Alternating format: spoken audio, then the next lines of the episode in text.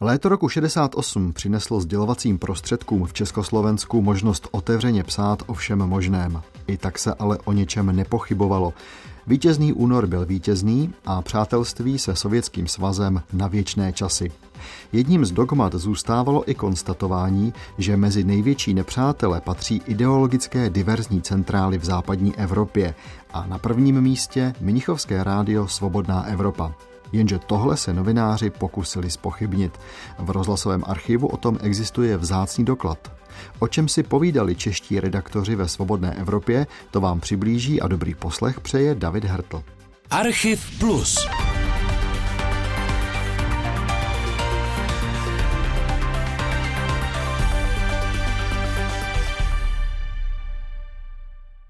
Když jsme si eh, nějak promýšleli eh, tento rozhovor, Předem podotýkám, že jsme o tom neměli žádnou velikou poradu, takže ta naše koncepce vůbec není koncepcí, je to jenom záměr sem přijet a pohovořit s vámi a chceme položit v této fázi větší akcent trošku na historičnost svobodné Evropy. To znamená, že by nás zaprvé tedy zajímalo, jak to vlastně bylo s tím začátkem svobodné Evropy, čí to byla myšlenka a v jaké situ- v historické situaci svobodná Evropa začala existovat. Samozřejmě, že bychom byli rádi, kdybyste nám potom řekli také vztahy k určitým emigrantským nebo exilovým organizacím a vůbec celou tedy jaksi strukturu té svobodné Evropy, jak se vyvíjela od toho tuším 51. roku. Eh, máme štěstí, že to máme právě svědka samotných začátků, nejenom svobodné Evropy, ale i organizace, která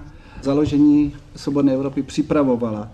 Je to pan Firt a myslím, že on je právě kompetentní, aby o těch začátcích mluvil. Především si musíme ujasnit dva pojmy. Vy říkáte vždycky o nás svobodná Evropa, když to náš titul oficiálně je rozhlasová stanice Svobodné Evropy, neboť Svobodná Evropa, anglicky Free Europe, je vlastně ústřední organizace, jejímž my jsme dítětem a součástí.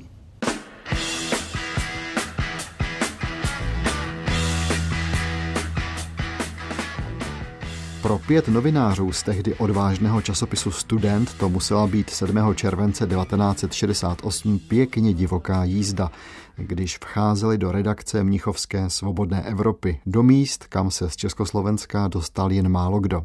Zaznamenejme jejich jména. Alexej Kusák, Petr Feldstein, Miloš Beneš, Tomáš Pěkný a fotograf Petr Hodan. Ptali se na všechno. Třeba na to ne právě šťastné umístění svobodné Evropy. Mnichov měl v našich moderních dějinách nepříliš dobré jméno a komunistická propaganda toho velmi dobře využívala. Odpovídá tehdy už bývalý ředitel československé redakce Svobodné Evropy Julius Firt, ptají se redaktoři časopisu Student. No já bych se jenom zeptal, proč to vzniklo právě tady v Mnichově, proč to třeba se to ústředí... To nevzniklo. Ne, potom ta stanice a to ústředí vysílací a to všechno, že? No, Proč to, to, to vám třeba ve Francii nebo v Anglii nebo tak? To vám odpovím. Jak říkám, pány v této zemi tehdy byly okupační armády.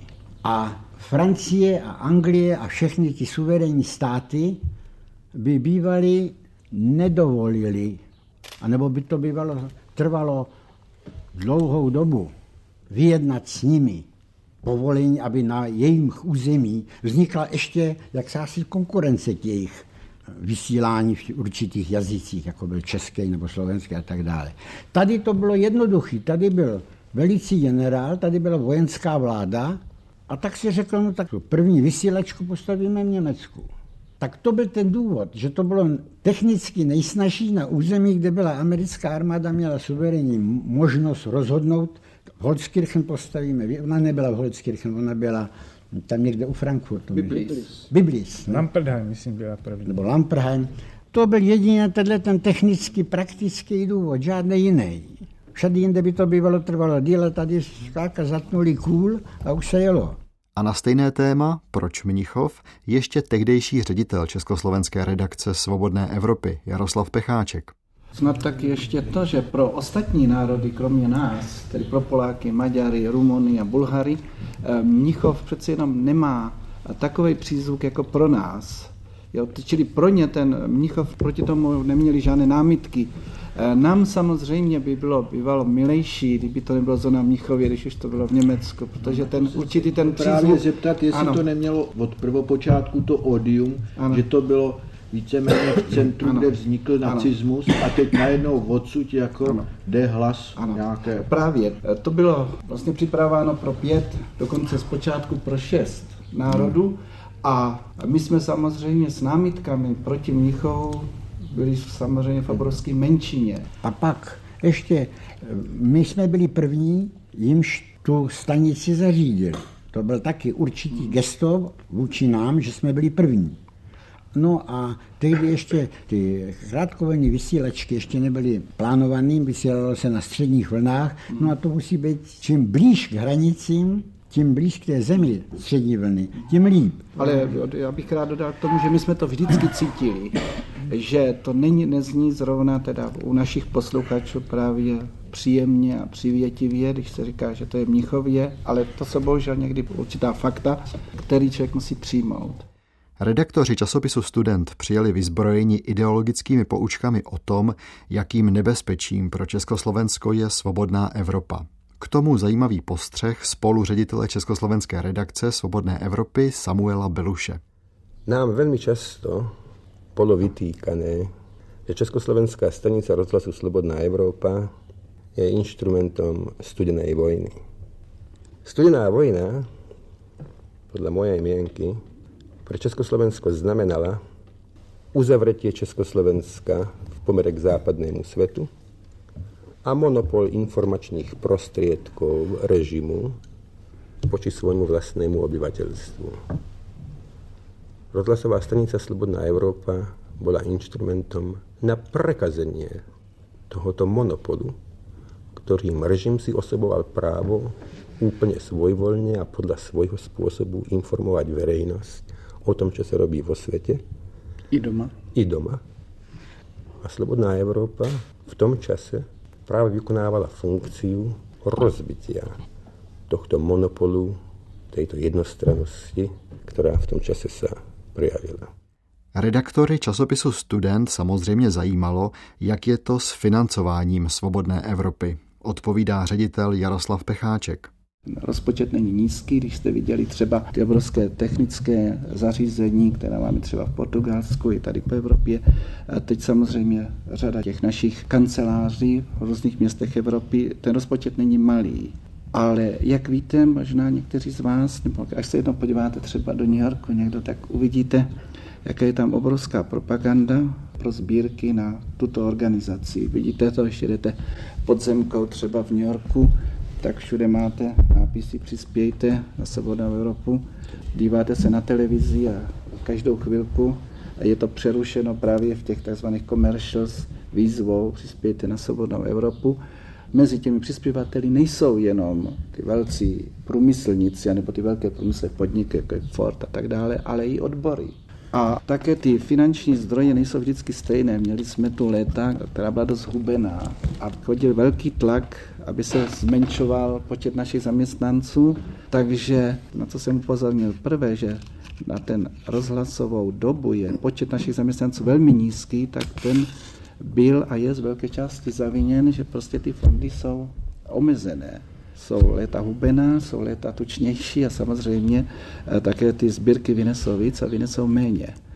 Ale tak v poslední době jsme se tak asi ustálili na tom počtu, které jsme se už zmínili a myslím, že není žádné větší nebezpečí, že bychom snad počet našich zaměstnanců snižovali.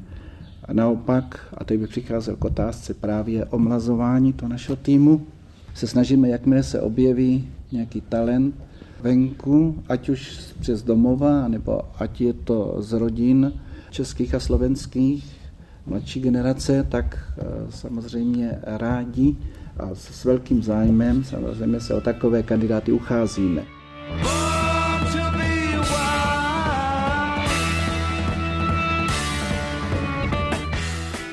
Jaroslav Pecháček předvedl v rozhovoru s redaktory časopisu Student velký smysl pro humor. To, když přišla řeč na to, kolik peněz svobodná Evropa ročně spotřebuje. Představte si, že sedíte v Mnichově a poslechněte si, z jaké publikace Jaroslav Pecháček informaci o rozpočtu své stanice čerpá. Já vám řeknu, odkud ji mám. Já ji mám zrovna z pramenu z Bratislavy. V Bratislavě vyšla kniha, která se jmenuje Špionáž a politika. Vydali Martin Dunajský v roce 66. A tady říká, že na svobodnou Evropu malý moment, hned to najdeme. Já mám dojem podle svých uh, znalostí a to vědomostí, že mám, myslím, celkem pravdu. Jo, roční rozpočet svobodné Evropy je okolo 11 milionů dolarů. Já nevím, jestli je to přesné na dolar, ale myslím, že je velmi blízko toho. A když už tady cituju z toho, tak tady má taky jeden údaj, který my jsme neznali. Říká, podle Gramontovho tvrdění fungují v socialistických krajinách stovky rušiček proti slobodné Evropě. Ich zariadení má stát asi 900 milionů západoněmeckých mariek. To je dvojnásobek toho, čo stojí vysielačka od svojho založení, čo dokazuje, hovorí a vyznávači studené vojny, že je užitečná. To je kniha, která vyšla v Bratislavě. To je dobře připomenout, že to rušení není laciné a že patrně odborníci mají pravdu, kteří tvrdí, že rušení samotné je mnohem dražší, než je vysílání, které má být rušeno. A konec konců zase mám zde určité prameny zrovna z domova, to byla nedávno bratislavská práce, která se velmi pozastavuje nad tím, jo, práce to byla, že to stojí obrovské miliony, za které bychom mohli stavět nemocnice, elektrárny a byty. To je zase to rub a líc eh, těch výdajů eh, na provoz této stanice. Koho chleba jíš, toho píseň zpívej. Tohle určitě napadlo i pražské redaktory. A tak se museli ptát, nakolik američané zasahují do toho, co se ve svobodné Evropě vysílá. Odpovídá opět Jaroslav Pecháček a po něm krátce Samuel Beluš. My nedostáváme žádné přímé instrukce, jak máme vysílat, zda máme eh, tlumočit, interpretovat nebo hájit americkou politiku ať domácí, anebo mezinárodní politiku. My taky nedostáváme od nich žádné instrukce, jak třeba máme zacházet s problémem Vietnamu. Eh, jestli máme za každou cenu všechno, co američané eh, tam dělají, jestli máme hájit, interpretovat jaksi pozitivně nebo ne.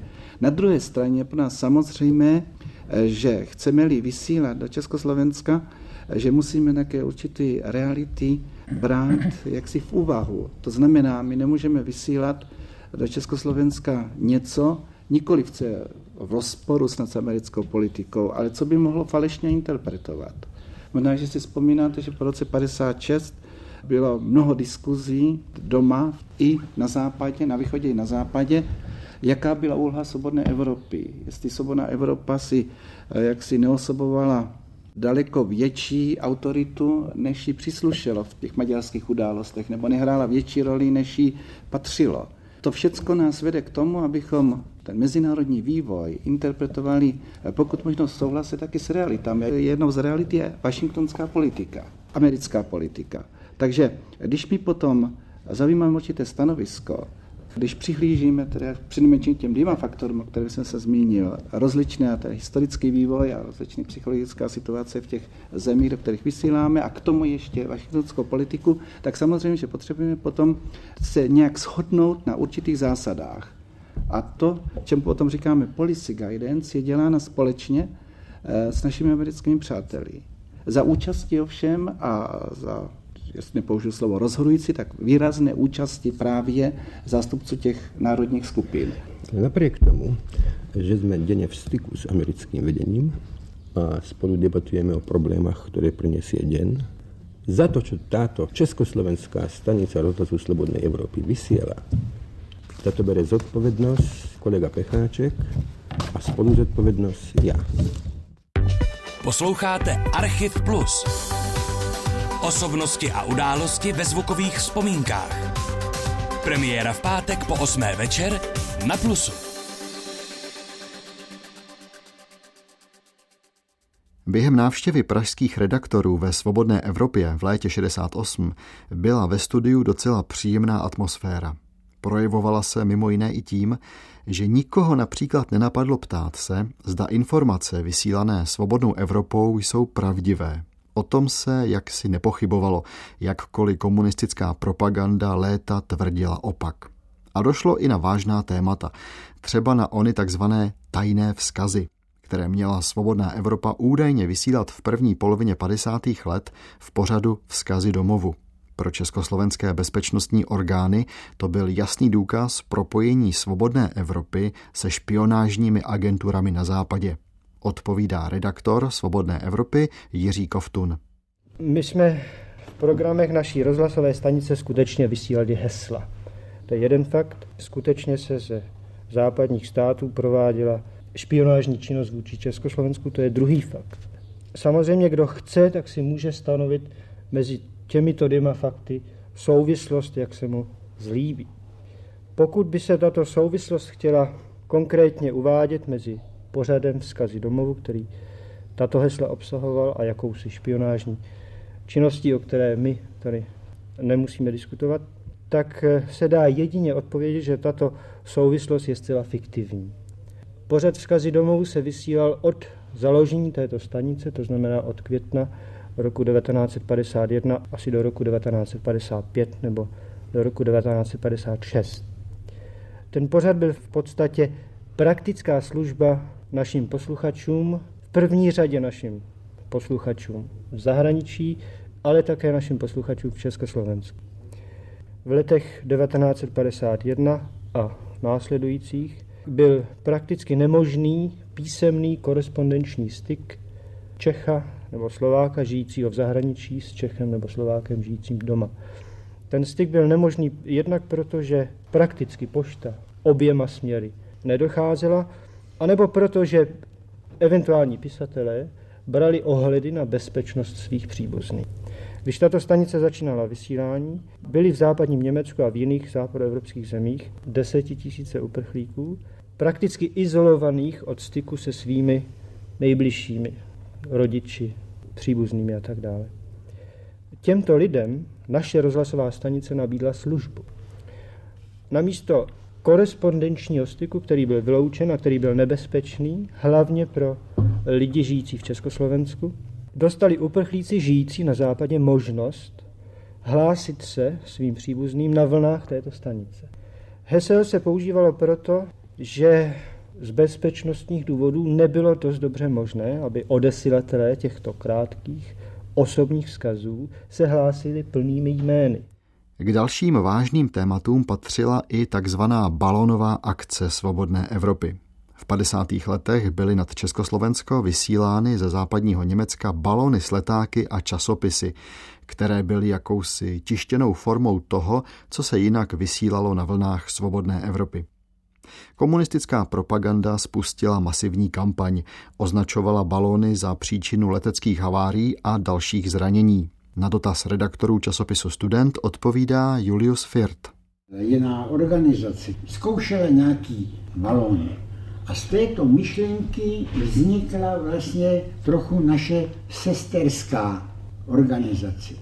My jsme tedy na tuto činnost neměli žádný přímý vliv, nepřímý ano v tom smyslu, že jsme si vyměňovali právě naše skripty, tak aby oni když něco napsali, tak aby se to netlouklo s tím, co už jsme vysílali a tak dále. Ale jinak to bylo, říkám, naše sesterská organizace, dítě také organizace Svobodné Evropy, která se jmenovala Free Europe Press, na rozdíl od nás, od rádio Free Europe. Já nemyslím, že to byla eh, činnost nesmyslná, protože se dovídám, že ještě dneska se na černém trhu ty letáčky tu a tam prodávají. Protože tam byly zajímavé věci. Někdy zajímavé informace. Čili to je moje pozitivní stanovisko, že to tak nesmyslné nebylo a že to mělo svůj taky účinek. Ale kdyby se to bývalo dělalo určité události, by tomu k takovým volbám, jaké tam se odehrávaly. Nebo Chruščová řeč. Ale z toho se vyvinula v podstatě týdenní časopisek. A těch balónů pak chodilo teda do Československa, ale oni byli vysíláni taky do jiných zemí, jestli se nepletu.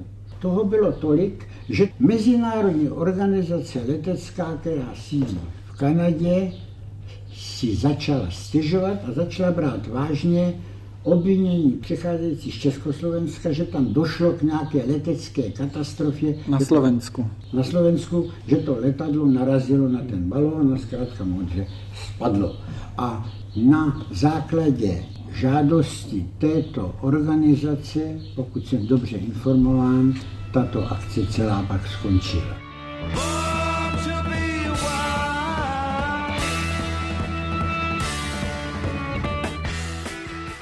Během návštěvy redaktorů časopisu Student v Mnichově v rádiu Svobodná Evropa se mluvilo také o tom, co se tehdy, tedy v létě 68, dělo v Československu. Viděno optikou pražských redaktorů, najednou mohli psát v podstatě o čemkoliv chtěli a jakkoliv chtěli. Samuel Beluš jim velmi diplomaticky naznačil, že je to možná přeci jen trochu jinak. Vy kolegovia, mnohé věci ještě. Napriek tomu, že máte už značnou čas slobody tlače, slobody prejavu. Mnohé věci ještě úplně dopovedať přece nemůžete. A my jsme tu, aby jsme jich dopovedali. A to je jedna čiastka našej služby. Druhá čiastka je jiná, kde myslím, my vám budeme stále velmi silnou konkurenciou. To je spravodajstvo zahraničné. Myslím, že táto stanica vysiela každú hodinu správy 10 minút a z celého sveta. A objektívne. I hlasy, ktoré sú proti Amerike. I hlasy, ktoré sú v prospech Sovietskeho sväzu. Vysielame vám, čo sa o Československu píše v zahraničných novinách. I dobrého, i zlého. Ja neviem, či si tam sami doma robíte určitú reštrinkciu, že tieto hlasy tak nepoužívate, či nie, či to môžete, či nie. Ja to neviem. Ale myslím, v tomto smere pokiaľ ide o to, jak svet na Československo hladí, však, čo sa vo svete robí, nielen pokiaľ sa Československa týka, ale v svetovej politiky vôbec, vzťahu medzi Sovětským svezom a Spojenými štáty americkými a Čínou a tak ďalej. Myslím, že v tomto smere bol by som rád, keby ste nám tiež v budúcnosti konkurencii urobili. A ještě jedno téma se v Mnichově probíralo. Téma pro všechny v exilu velmi citlivé, ne bolestivé. Nechtěli byste se teď vrátit domů? Odpovídá Jaroslav Pecháček. Tady by musel mluvit každý za sebe, protože to je otázka velmi osobní.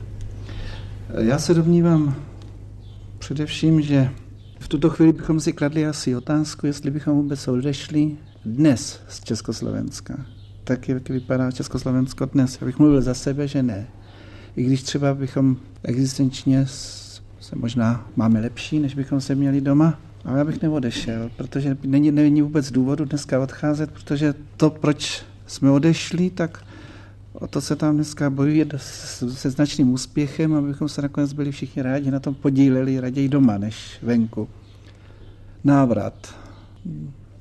No je to 20 let a asi bychom sotva dovedli těch 20 let nějakým způsobem překlenout, zapomenout a tak dále. Já sám se domnívám, že ne na návštěvu hrozně rádi. To je nejenom jak si se podívat na Hračany, ale také potkat lidi, se kterými jsme měli stejné zájmy a stejné cíle. Asi tak. A teď se mluvím absolutně za sebe.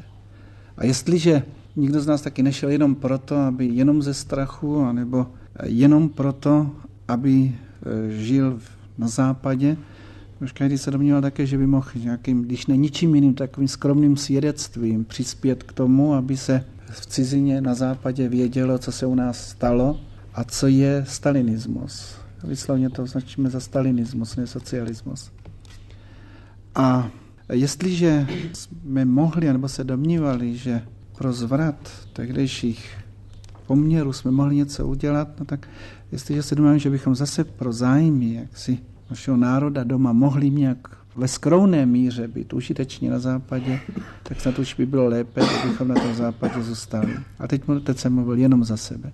Jaroslav Pecháček se do Prahy nepodíval a ani s těmi články o svobodné Evropě to nedopadlo zrovna slavně. Ve studentu vyšel první díl 24. července 68 a způsobilo to takový poprask, že o týden později se redakce čtenářům omluvila a pokračování článku zrušila. Do měsíce bylo všechno jinak. Nebyl žádný student, tanky drtili těch pár svobod, které přineslo pražské jaro a ze svobodné Evropy se opět stával nepřítel číslo jedna. Jaké to bylo, když se do Mnichova vydali čeští novináři, to vám prostřednictvím unikátních záznamů z archivu Rádia Svobodná Evropa přiblížil David Hertl, který přeje také dobrý poslech našich dalších pořadů.